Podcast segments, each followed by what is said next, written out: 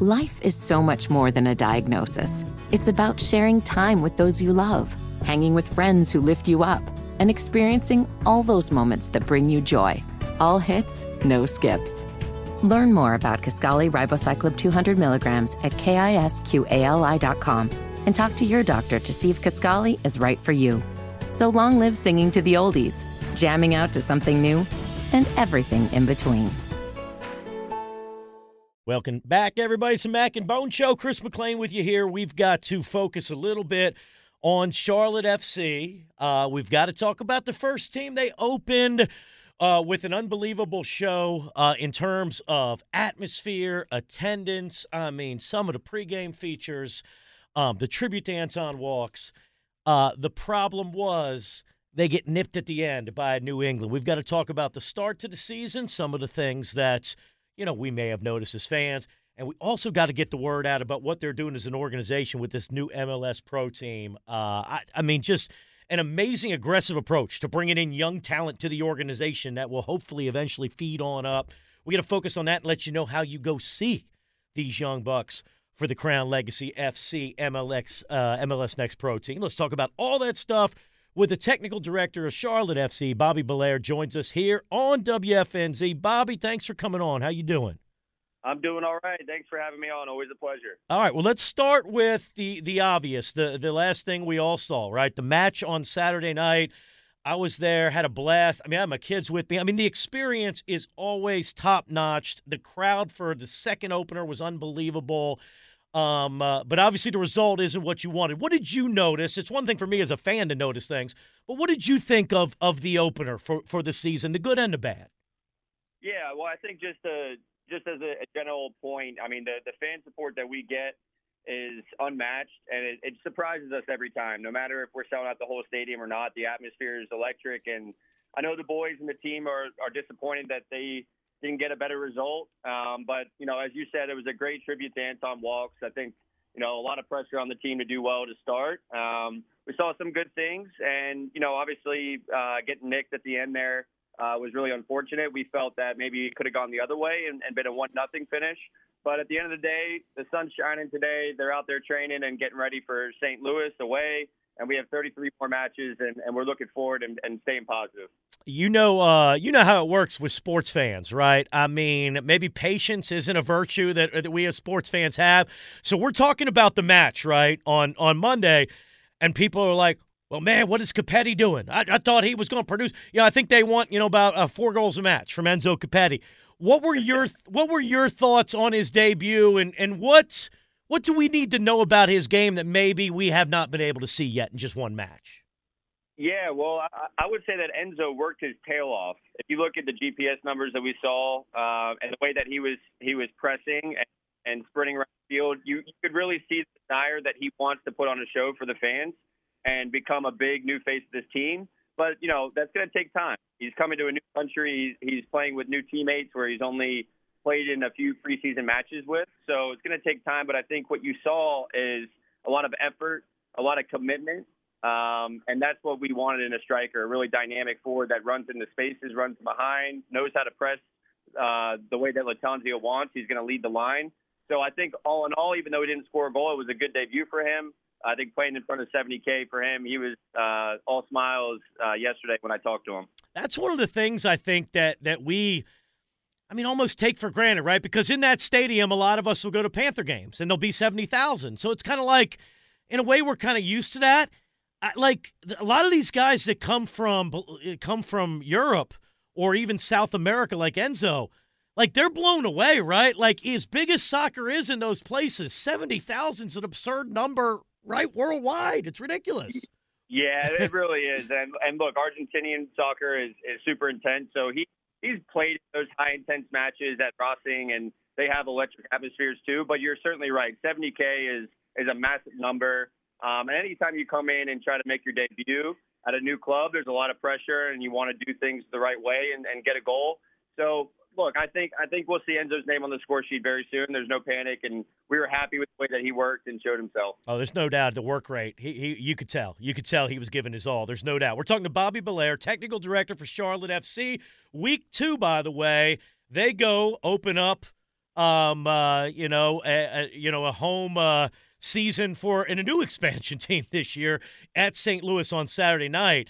Um, all right, uh, one other thing on on the first team before we get into what's going on with MLS uh, Next Pro. Let's talk about just the attack in general. Because I don't think, you know, obviously one of the goals of your offseason, one of the reasons Enzo's here, Westwood's here, is to increase that goal number.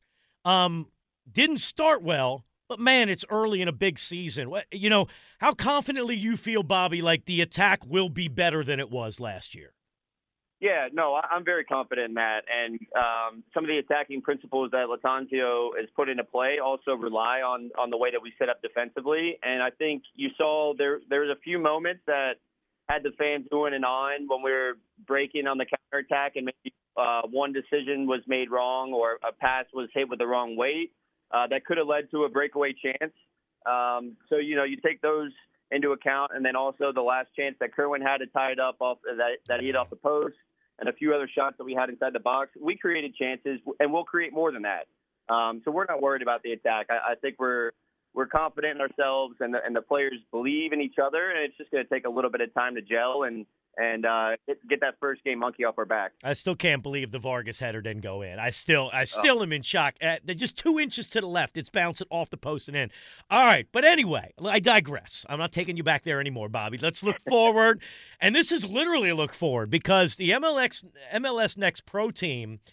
You know, I kind of you will make the comparison for for you know, you know casual soccer fans to you know, a minor league system, right, for a Major League Baseball team or, or the swarm to the Hornets, right? This is a place where you acquire young talent, they get trained, and they can learn the system. And man, the hope is that these guys can be on the MLS team eventually. And one of the things that sticks out, as I understand it, I want you to explain this further to all of us, but it seems like your approach to acquiring international talent, whether it's, you know, South America, whether it's Portugal, Brazil, whatever, you know, whatever it might be, it seems like it's pretty dang aggressive for, for, for the way MLS Next Pro works elsewhere.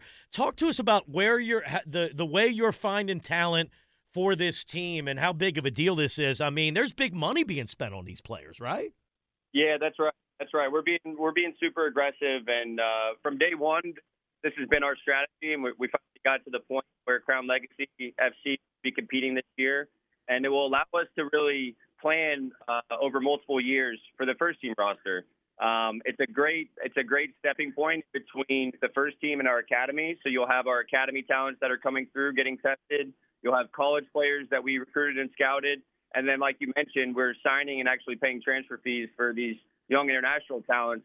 Um, and so we're planning for holes that are in the roster uh, for the first team and letting these letting these players come in, learn our system, adapt to the to the, United States in some cases if they're international, um, learn how we want to play, and then whenever they're ready for the first team, they'll they'll be able to step in and compete right away.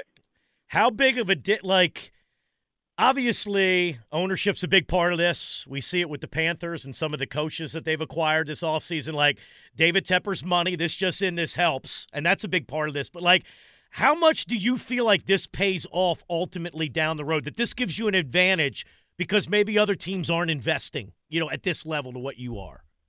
Yeah, hundred percent, and that's a, a, credit to to Dave's, uh, you know, vision and his strategy that you know he's letting us do our thing, and and we have constant dialogue with him and present to him, and and he's giving us everything that we need to be successful, and we feel that this is really going to help us long term be successful. All right, now here's the deal for soccer fans. We're already, you know, Charlotte's proven constantly that this is a soccer town, right? With the crowds that are turning up for the MLS team. But Crown Legacy FC, you can go watch those matches too. Matthew Sportsplex. I know the opener's coming up soon.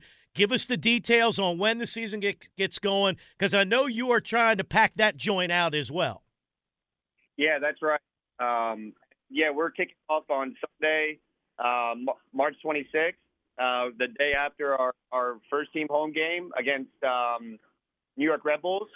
And so we're we're super excited. It's going to be a fun weekend of soccer. We'll play at home against Red Bulls with the first team, and then we'll play against Huntsville on Sunday, March 26th. We're playing to pack out the uh, uh, Matthew Sportsplex, kicking off at 3 p.m. A little Sunday uh, family affair. Uh, we hope some of our supporters will come out and make it loud, make a good atmosphere, and we're really looking forward to see what we can create out there in, in Matthews. Very affordable tickets too. You want to take you got young soccer players. You want to take them out there. Um, uh, no doubt about it. Help them pack the Plex for the uh, Crown Legacy FC opener Sunday, March 26th. Bobby, I appreciate it, man. Uh, I, I'm cranked up, and obviously the fans are about this new season of soccer now, multiple levels in the organization. Best of luck to you guys, and thanks for uh, hanging with us. We appreciate it. Thanks a lot, Matt. Appreciate your support.